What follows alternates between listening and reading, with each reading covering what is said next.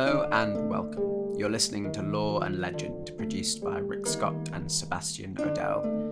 Lore and Legend brings you myths, legends and fables from the world of folklore and mythology. We're telling stories the way that they're meant to be told, in the style of traditional storytelling and enriched with traditional music and dramatic audio work. This series of Lore and Legend is called The Gates of Dream, exploring tales of encounters between the heroines and heroes of Greek myth and the gods and the spirits of the Greek underworld, the lands of dream, death, and darkest fate. This episode comes to you thanks to the contributions of our Patreon subscribers, Storyfolk Sean Powell, Christy Carson, Shawnee Baskett, and Paul Jackson. Please consider joining our heroic patrons and supporting the podcast by becoming a subscriber. Visit our website and click on Support Us for more details. In this, our 9th episode, several generations of a single family are caught in a bloody cycle of violence, driven by the Furies which haunt their dreams. From storyteller Sebastian O'Dell and featuring the music of Michael Levy and Sakila, this is The Birth of Serpents.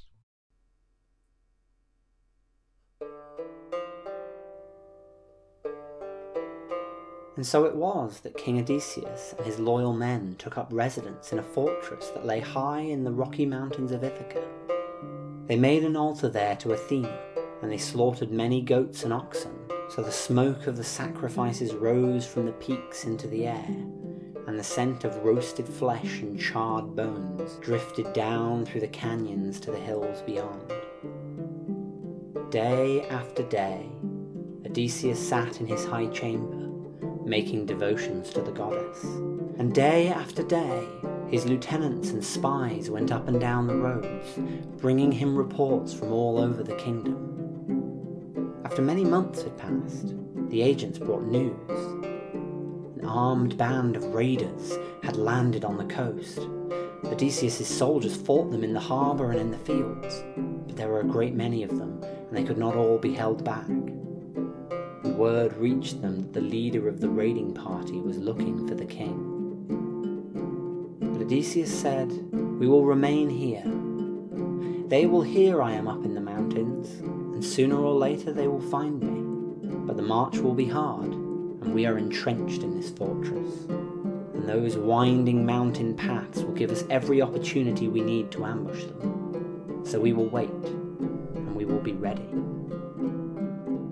Then the king asked if anyone had laid eyes on the leader of those raiders, if it was indeed Telemachus who sought him out, but no man could confirm it. The next night, word came that the invaders had crossed into the mountains and were on their way to the fortress. The king could not sleep. Instead, he sat before his fire, contemplating the flames. 2 serving boys came in and out of his chamber, bearing food and letters and basins. He ordered one of them to bring his fine armour, his shield and his sword, and to lay them out by the side of his bed. And when that boy had left, out of his contemplation, Odysseus spoke to the other. "Athena is silent," he said. "She doesn't answer me. I'm not even sure if she even hears me anymore." The serving boy gazed at the king with luminous eyes. When he answered, his voice was clear and bright. "Surely, good master, that cannot be. The gods hear everything." But Odysseus shook his head. "The story that my son told me was a prophecy.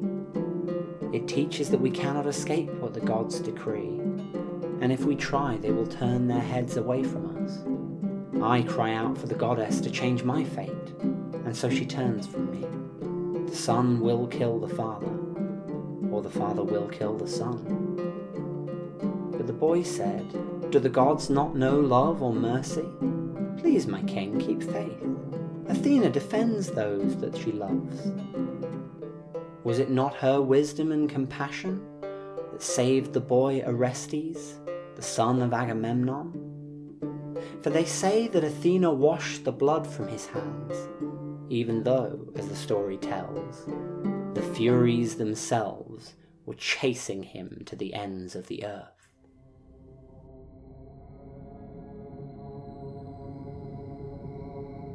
This tale begins as the ships were finally returning to Mycenae's harbour. For 10 long years the city had waited for the joy, the glory of triumph, or for the grief of defeat, and perhaps the trials of retribution. Pain and uncertainty had stalked the streets of the city. And then the beacon fires had sprung up across the mountaintops. Troy had fallen, and our kings had sacked it. King Agamemnon had accomplished an impossible feat, breaking the walls of Troy and pillaging Priam's great city. Noble, victorious Agamemnon had showered our heroes in glory. He stood above all other men, surveying humanity as only a god could. And now the ships were returning. Even before they landed, Queen Clytemnestra ordered the sacrifices to begin and the ritual smoke to cloud the skies to welcome their heroes home. The king had brought glory to his city and his house. Yet inside Clytemnestra, there was no triumph, no glory or vindication in this moment. There was only the promise of vengeance, long awaited and finally at hand. The vengeance that had been smouldering away inside her for 10 long years. Her wait was finally over. Vengeance. It breathed through the walls of Mycenae's palace. It screamed at the prophetess Cassandra when she was dragged in by her new king. Until recently, the princess of a great nation. What could be worse than to be a slave, at the mercy of the man who had slaughtered her people?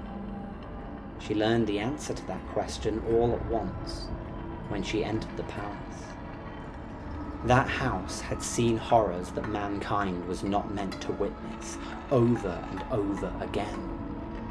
Family killing family, violence breeding ever more violence. To some, these were merely unpleasant memories. But such was Cassandra's gift that the truth could not be hidden from her, no matter the lengths that had been taken to bury it. A king slain by his brother and his nephew. Children murdered, cut apart and fed to their father. The horror of these visions forced Cassandra to her knees, and she cried out for them to stop, but they did not stop. Another vision came before her eyes. It was a young girl, dressed up in her finest clothes, in a camp that was filled with soldiers. Beyond that camp was a harbour, and in that harbour there waited hundreds upon hundreds of ships. The great Greek fleet, the ships of all of Greece's kings, together at the port of Aulis. Soon, Cassandra knew, these ships would be the ones that would sail across the sea to Troy, to burn and pillage her home.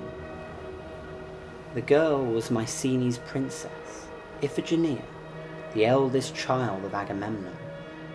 She had been brought here to be married, wedded to Achilles, the greatest of the Greek heroes. She acted shy, though Cassandra could see that she was hiding a great excitement. She came toward Achilles slowly, meekly through the line of soldiers. And then, as Cassandra watched, the soldiers seized her. They forced her head onto a block. Iphigenia had no idea what was happening. She cried out for her father. And there he was, Agamemnon, who had ordered her to come here. He would not answer. He just turned his face away. It was the last thing that Iphigenia would ever see. Her death was Agamemnon's offering to Artemis. Artemis, who had sent ill winds, to keep the ships in port, unable to sail. And as they waited, the armies chafed for war. Something had to be done.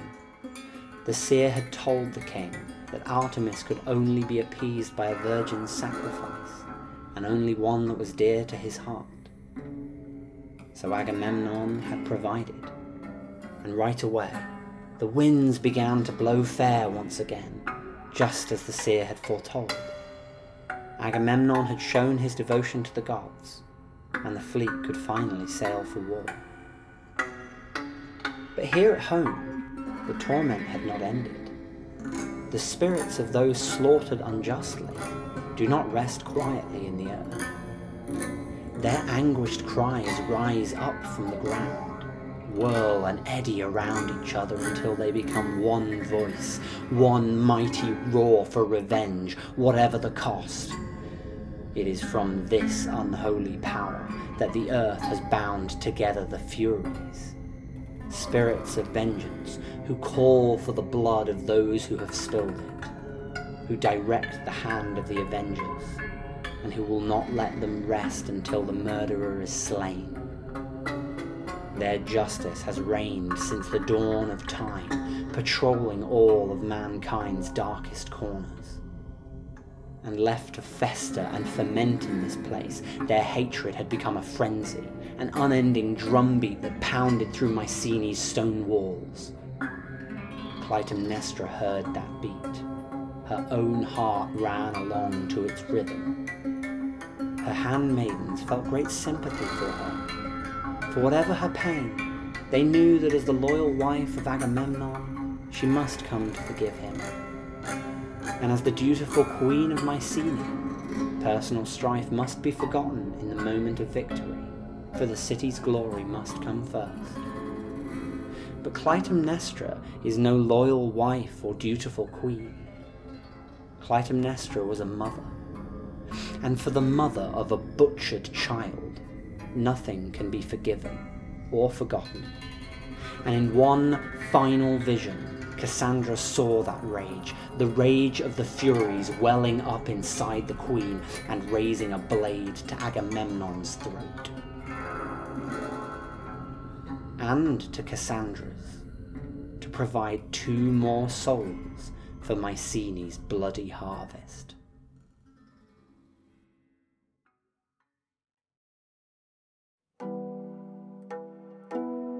In the nearby city of Athens, news of Agamemnon's murder confirmed everything that the populace thought of Mycenae. It might be the most powerful city in Greece, perhaps the world now that Troy had fallen, but in the eyes of Athens, Mycenae was a den of viciousness and spite. Violence could happen anywhere, but the killing of family by family was grotesque. And so, years later, when they heard that Aegisthus, who had seized Agamemnon's throne, had himself been deposed and killed in his turn, this too did nothing to improve Mycenae's savage reputation. Athens instead prided itself on its restraint and sound judgment. Its patron, after all, was Athena, goddess of wisdom. It was into the city of Athens that Orestes ran, the son of Agamemnon and Clytemnestra. He had been here once before, but then he had been a youth, proud like his father, though sullen and brooding. That is not the man that the citizens of Athens saw roaming their streets on this day. This man looked weak and broken, as though part of him had been torn out by force, and left only a frantic, shambling madman. He cried out in fear of foes who pursued him, but the Athenians could see no one. He ran up to strangers and clutched their robes, demanding to be taken to the temple of Athena. His sister Electra was with him, but nothing she could say would stop him crying and tearing out his hair. People shunned Orestes as he made his way through the streets. They had heard that he was the one who had killed Aegisthus, and they wanted nothing to do with that endless cycle of bloody murder. Many said that these two should be sent back to where they came from. but then their protectress, the goddess Athena, emerged from her temple, not in the form of a man or a woman, but replete in her own divine glory. Orestes would not be cast out, she declared. He had come to her as a supplicant, and his fate was now in her hands. And she called the Athenians to choose their 12 wisest and most honourable citizens. These men were to meet her at the top of the Areopagus, the hill just beside the site of her temple. These men had no idea why they had been summoned, but the goddess commanded, so they would obey.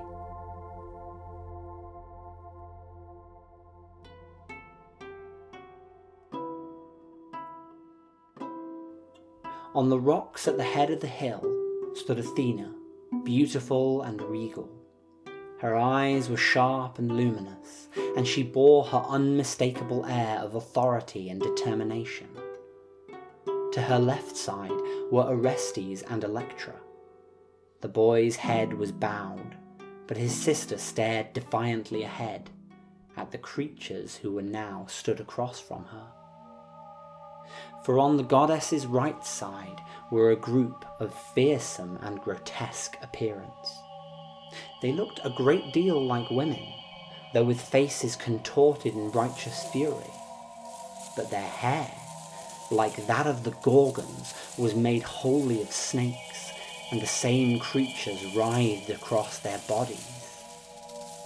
This alone might have terrified the Athenians, but all the worse was the brutality that they were known for, from all the stories the Athenians had heard as children. These were the Furies, the wrath of the fallen. The men shuddered and backed away, but Athena commanded them to stay. The Furies had not come for them, she said. The murderer that they hounded was this man, Orestes, and they had chased him out of Mycenae, through the towns and cities of Argos, until he had arrived here in Athens, to deliver his fate into Athena's hands. "This is the hill of Ares," Athena said, "and in this city Ares murdered the son of Poseidon. The Sea Lord wished to kill him in retribution, but he held back his wrath, for he knew that Ares was the beloved son of Zeus and Hera. Instead, Poseidon brought him up onto this hill to face judgment for his crime. His judges were the 12 gods of Olympus. I have gathered you here, because today we must also judge a murderer. Yet the one whose guilt we judge is not a god, but the human Orestes. So instead of a jury of the gods, he will face a jury of 12 humans, chosen from the city of Athens, the wisest of men. In the person of these 12, the city, and humanity, will show its commitment to justice." The Athenians looked at one another in disbelief. All their lives they had trusted the sound judgment of Athena, and where she could not rule, the retribution of the Furies always lurked, inescapable, ruthless. Their two arbiters of justice were before them, and yet it was them who were being asked to cast judgment. Why? No explanation was given, for right away the girl Electra began to implore them.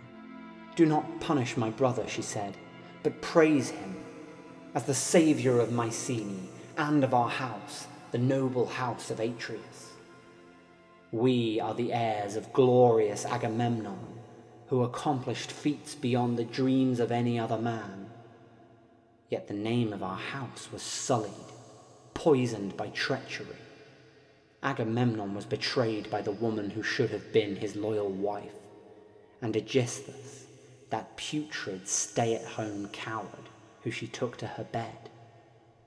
And though my brother was exiled, I was forced to live on in that palace, under the yoke of my father's killers, until finally my brother returned, and like an eagle, rising from the nest of a serpent, our father's spirit rose from his tomb and gave us the strength to take revenge and restore our line.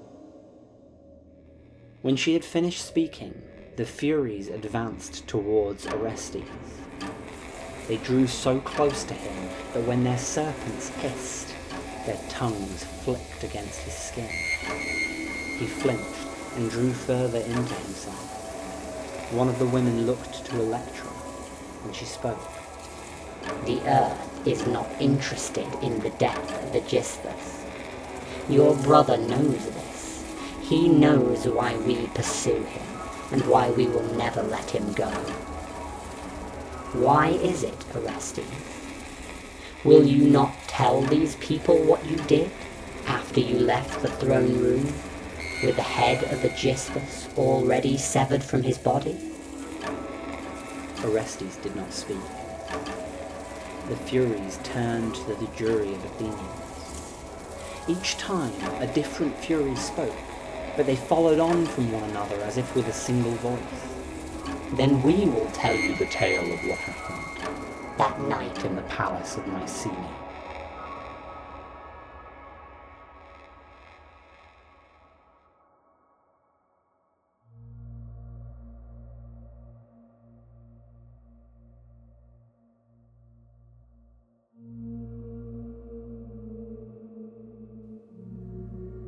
It was dark in the bedchamber where Queen Clytemnestra lay awake.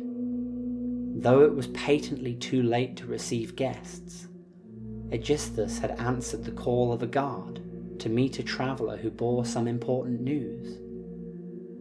So now she sat alone, watching the candles as they burned low, seeing the tiny islands of warmth recede, holding off the moment that they flickered out, and the palace was sealed once again into tomb-like darkness.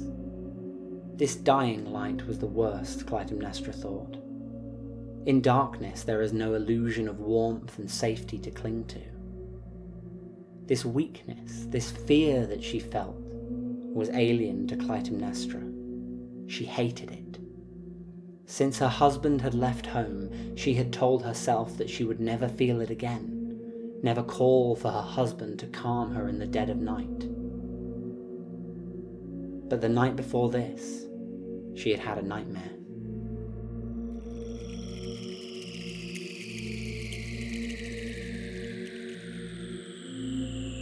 She was undergoing a painful labour, the worst she had ever experienced. The agony was so great that she thought that she would perish in the labour. Finally, as the birth came, she saw that she had not borne a child, but a vicious serpent instead, and when she brought it to her breast, the snake bared its fangs and bit down into her, spreading its venom through her skin and spilling her blood. It felt so vivid as to be a prophecy, a vision of her own downfall.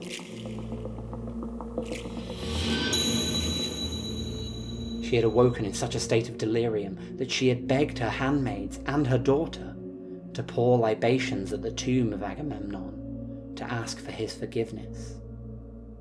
This weakness, it lurked in her soul. It was intolerable. In the face of it, the night felt darker, the shadows longer. Then she began to hear footsteps. And this was when she knew that something was wrong. Those slow, heavy footfalls did not belong to her husband Aegisthus. They had none of his unnecessary eagerness.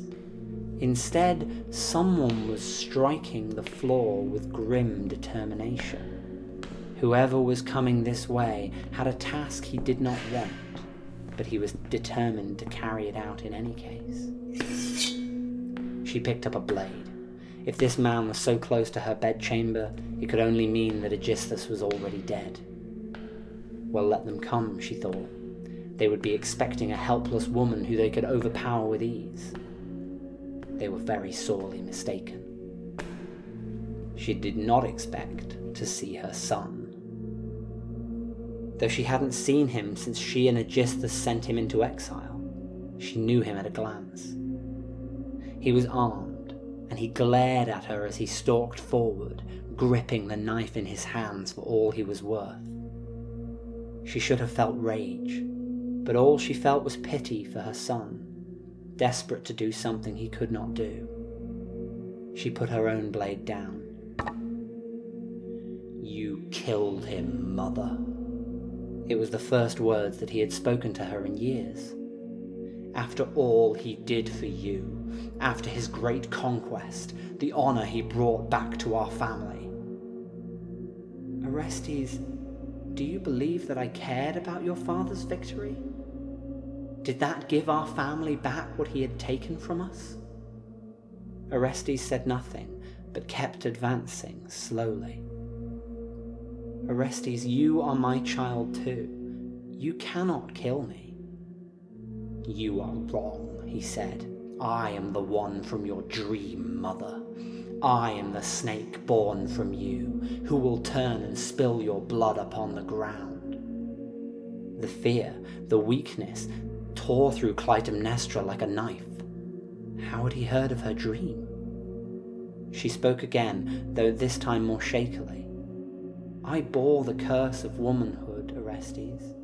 I watched your father bring home his mistresses and concubines, and all the same I loved him, and I bore him 3 children, which I loved with all my heart. But then my daughter was taken from me. On the happiest day of her life, the day we were told that she would be a wife. Yes, I killed your father. What else could you ask a mother to do?" "It was Artemis," Orestes said with tears in his eyes but the same rage in his voice, "who demanded Iphigenia's death. My father did his duty by the will of the gods, just like me." On this last sentence he looked down, like he was not directing this to her at all. Now anger grew in Clytemnestra's voice. "Don't tell me of the gods that demanded my daughter's death. What god demanded that she must live? Did any god swear vengeance and halt the fleet in retribution? Show me that god, and then you will see my piety, my obedience." But Orestes was not listening. He was staring at the knife in his hands as he advanced the last few feet upon his mother. He was murmuring, "I will honor you, father." "Orestes," Clytemnestra pleaded, and she pulled aside her robe to bare her breast to him. "Please remember, Orestes, this is the breast you suckled from. You cannot, must not hurt me." "You are wrong," he said, and then his blade pierced her heart, and she fell.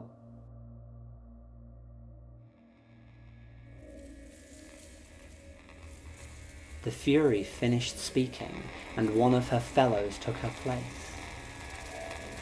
"You killed her, Orestes. You killed your own mother." They now turned to the jury of Athenians. "This man is a matricide. His act is against the law of nature. He has blackened his soul, and you all know that such a crime makes him ours to rend asunder." It was true.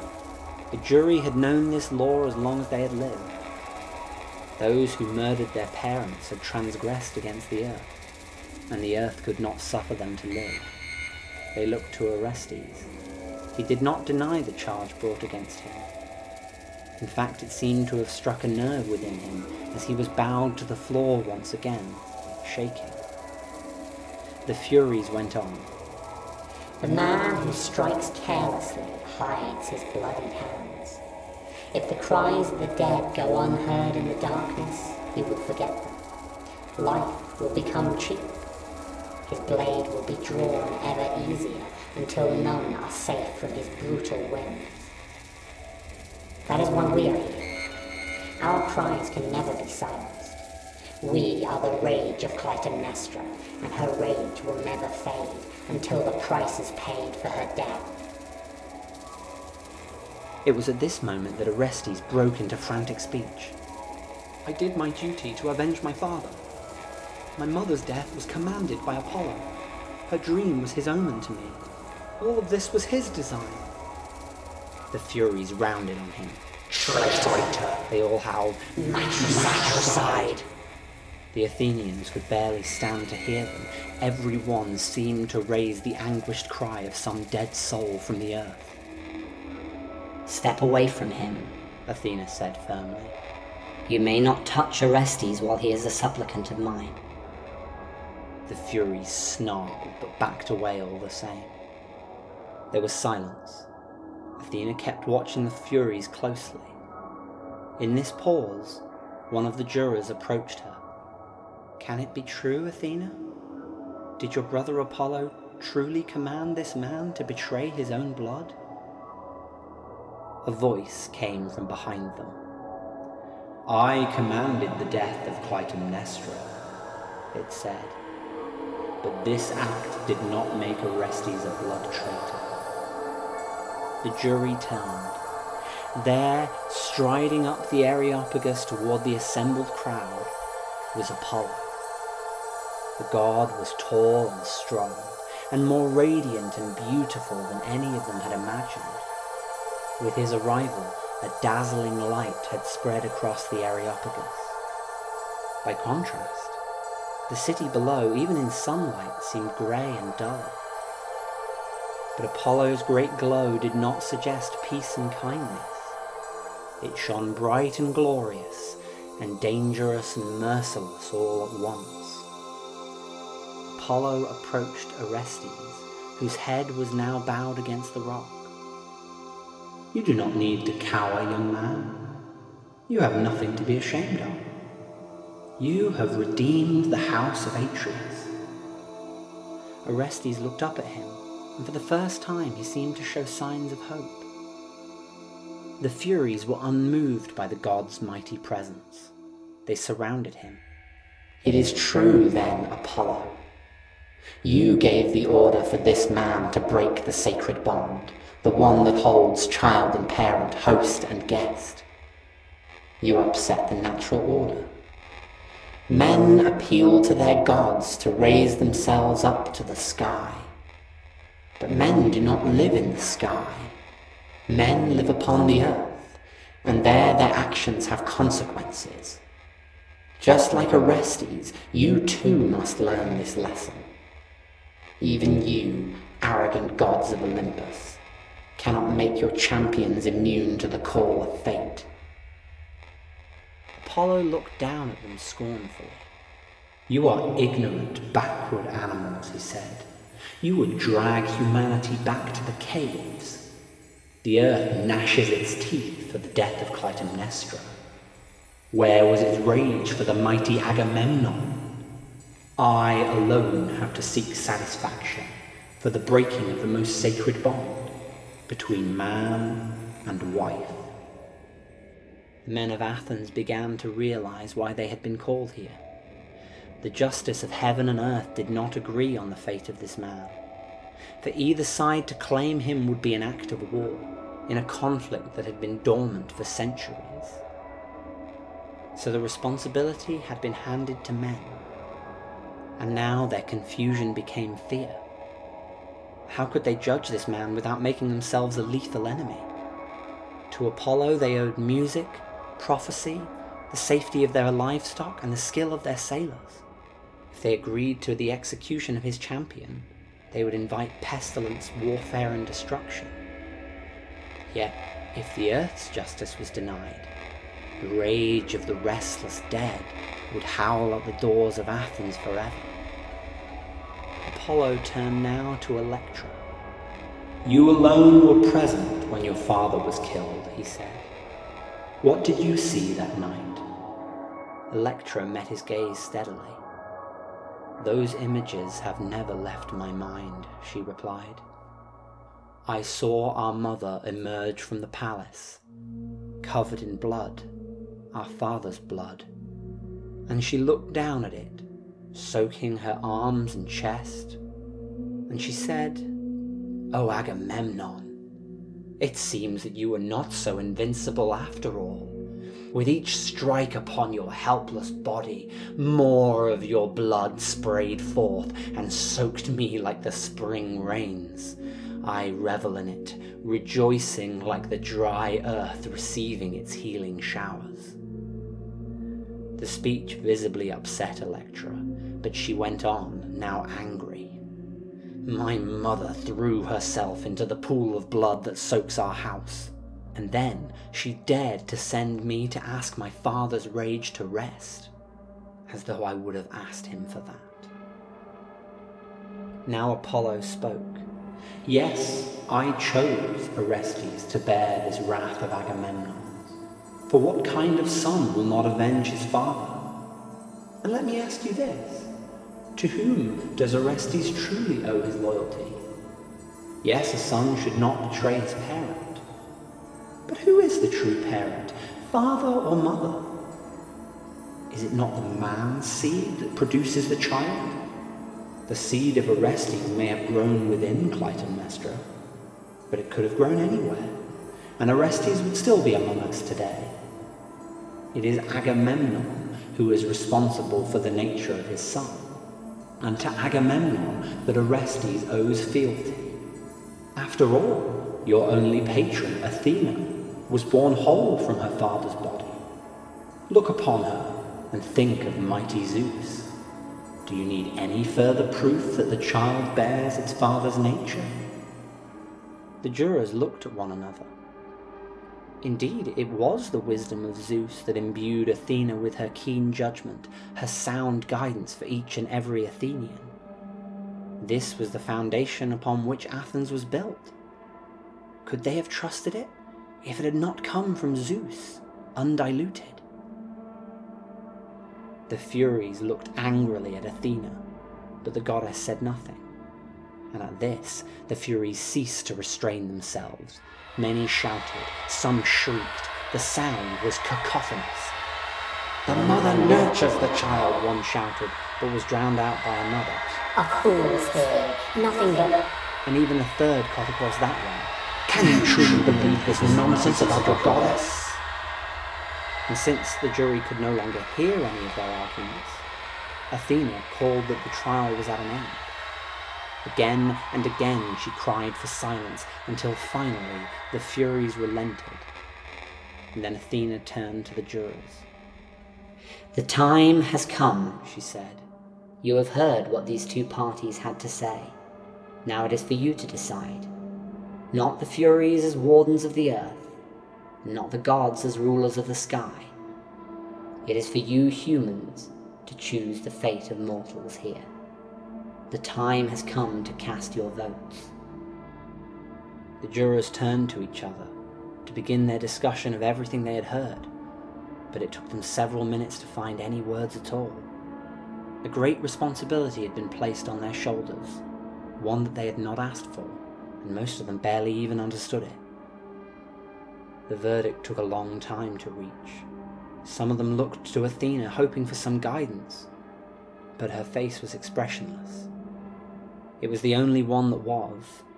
Apollo and Electra both looked proud and confident. The Furies never took their eyes off Orestes, thinking only of their retribution. Orestes himself was knelt upon the ground, looking up just a little to stare out across the rooftops of Athens. Was this the last day he would see on this earth? After all he had been through, would he die before he sat on the throne of Mycenae? Before he had spent a single day in his home city?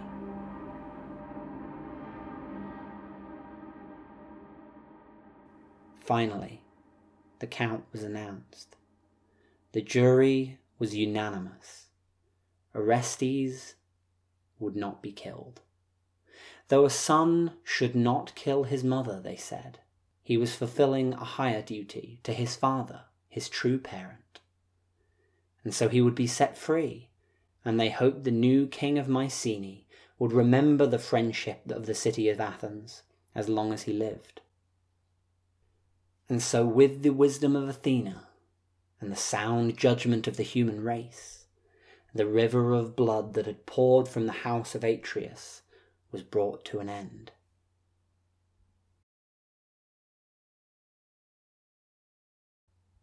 But there is one final twist in this tale. The Furies did not simply lie down and accept their defeat. That night, when Orestes had been led from the city, and the jury had retired to their homes, and the gods had returned to Olympus, the howls began.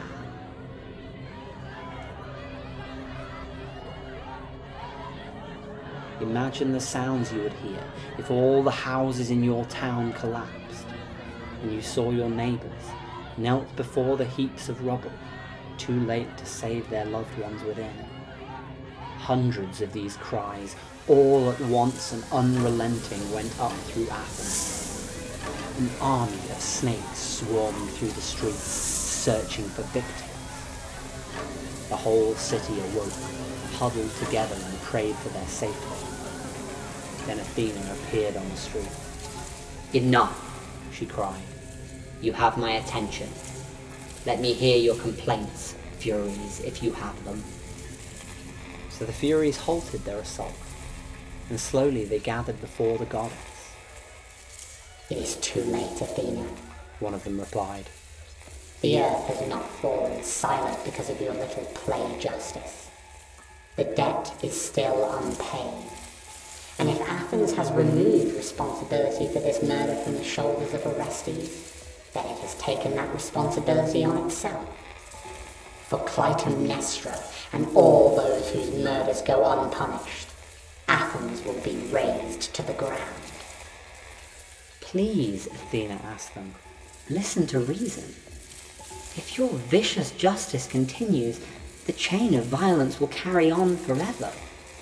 The blade of judgment falls first from one side, and then the other, in an endless cycle. The Athenians have shown us the way to break this chain. The wisest men will hear complaints from all sides, and then cast the final judgment. If anyone should challenge it, they declare war not just on one man, but on all their people." Two Furies advanced upon her. "Tell us, wise Athena," one of them asked, "in this perfect new world, what good does it do a mother to be judged by men who believe they can birth children from their own heads?" "How dare you, Athena," the other snarled.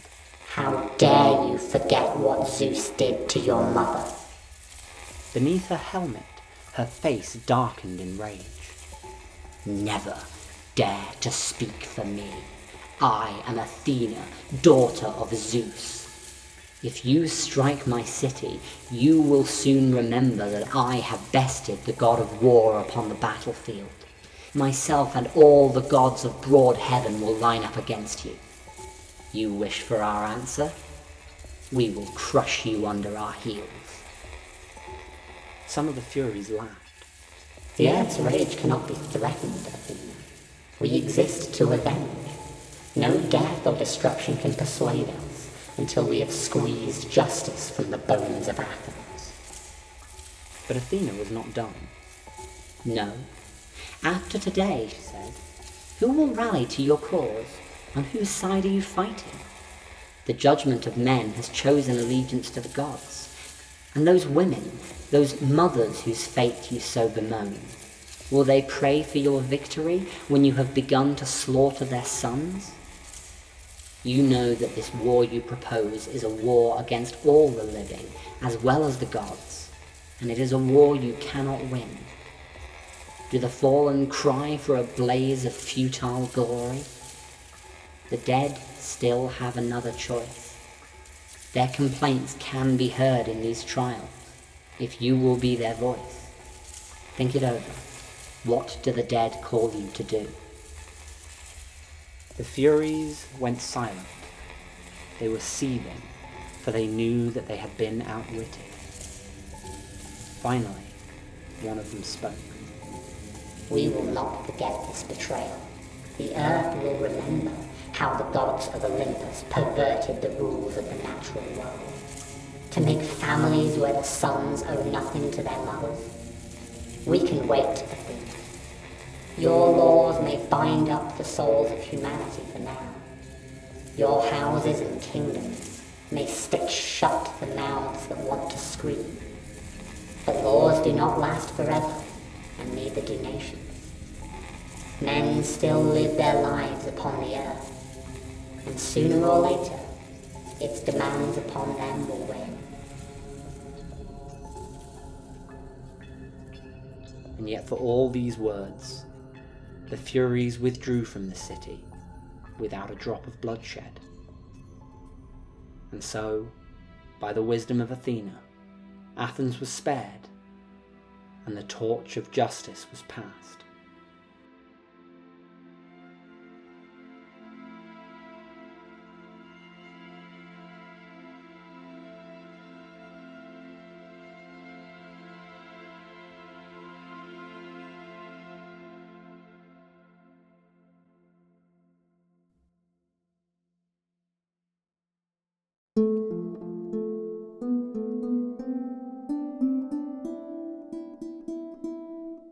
The Birth of Serpents recounts one of the most infamously bloody cycles in Greek mythology, the myths of the House of Atreus, and it's based largely on the trilogy of plays by the Athenian tragedian Aeschylus, known as the Oresteia.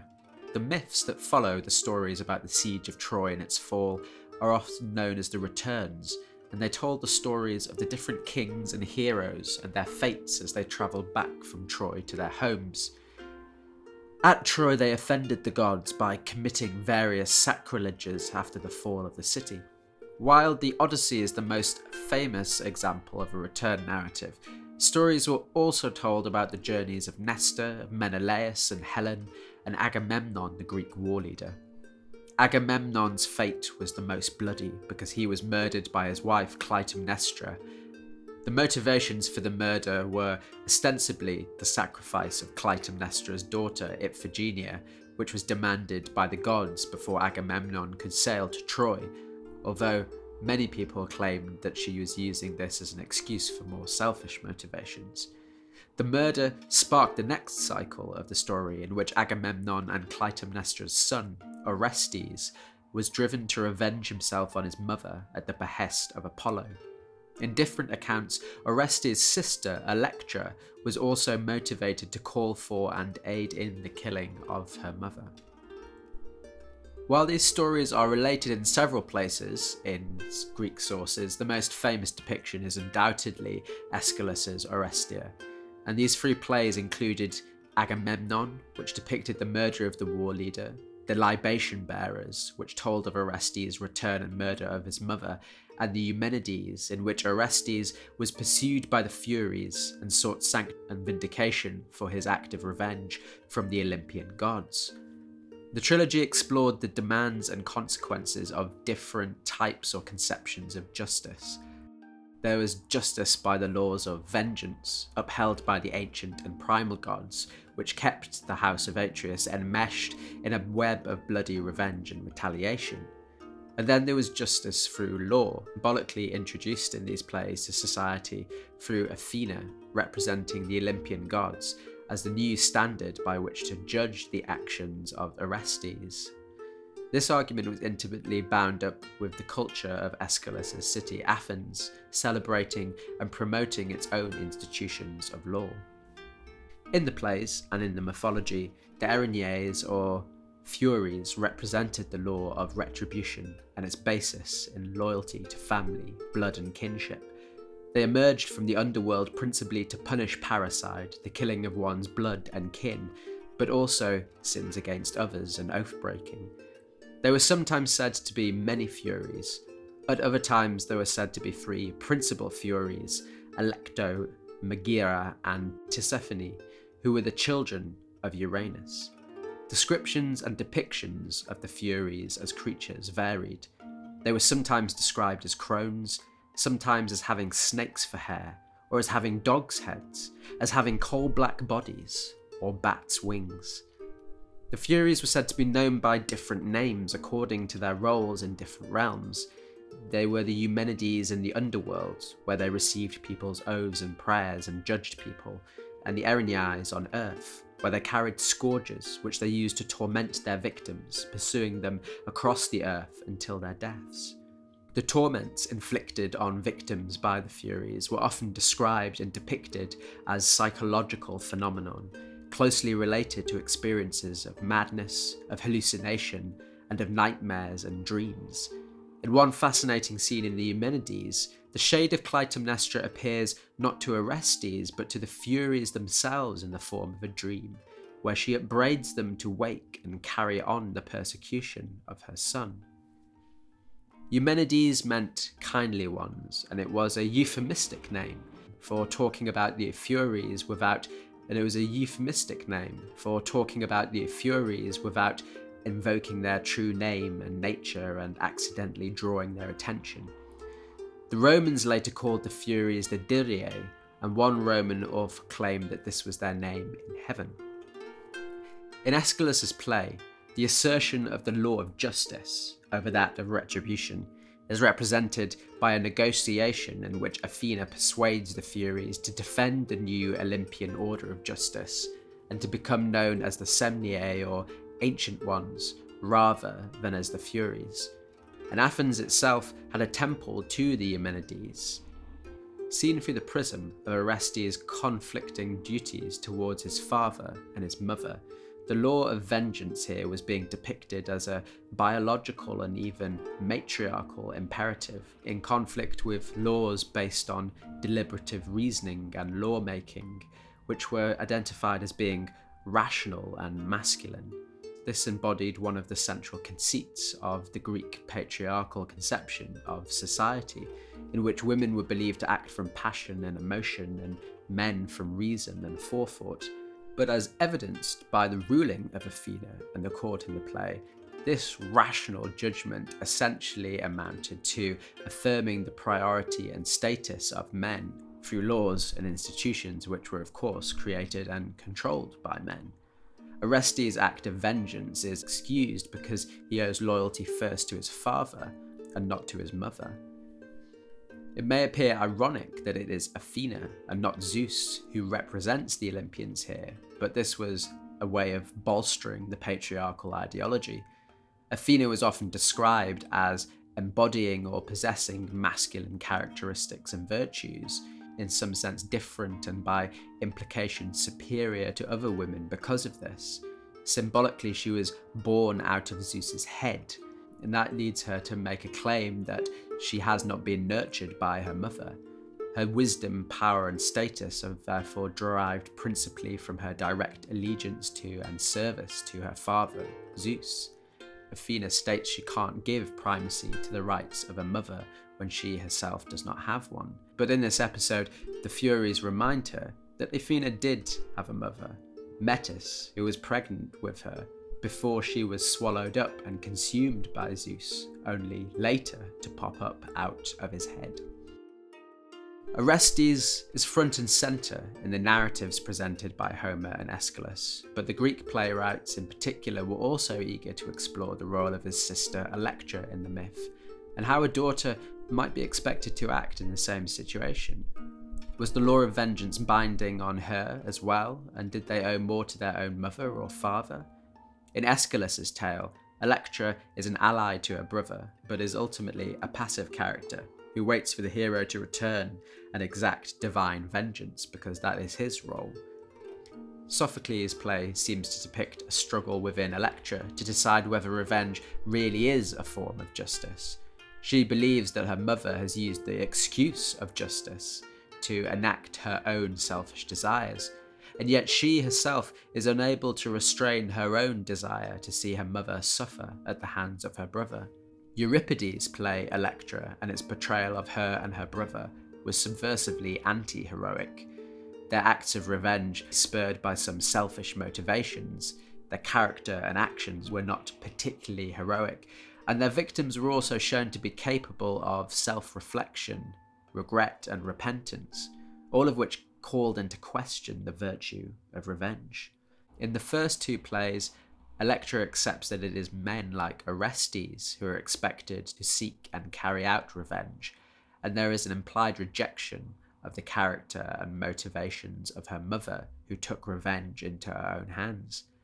Only Euripides directly implicates Electra in the murder of her mother, as her own hand guides Orestes' sword as he pushes it into her chest.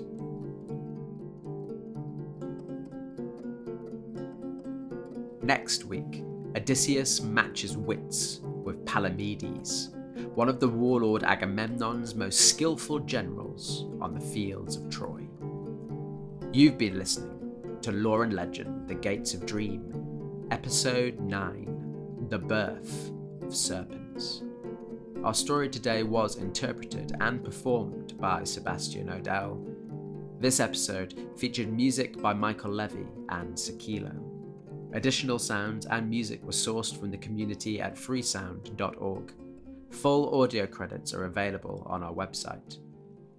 For news about upcoming episodes and more info about our stories and their sources in world folklore, you can find us at www.loreandlegend.co.uk, and you can follow us on Facebook and Twitter by searching for @ofloreandlegend.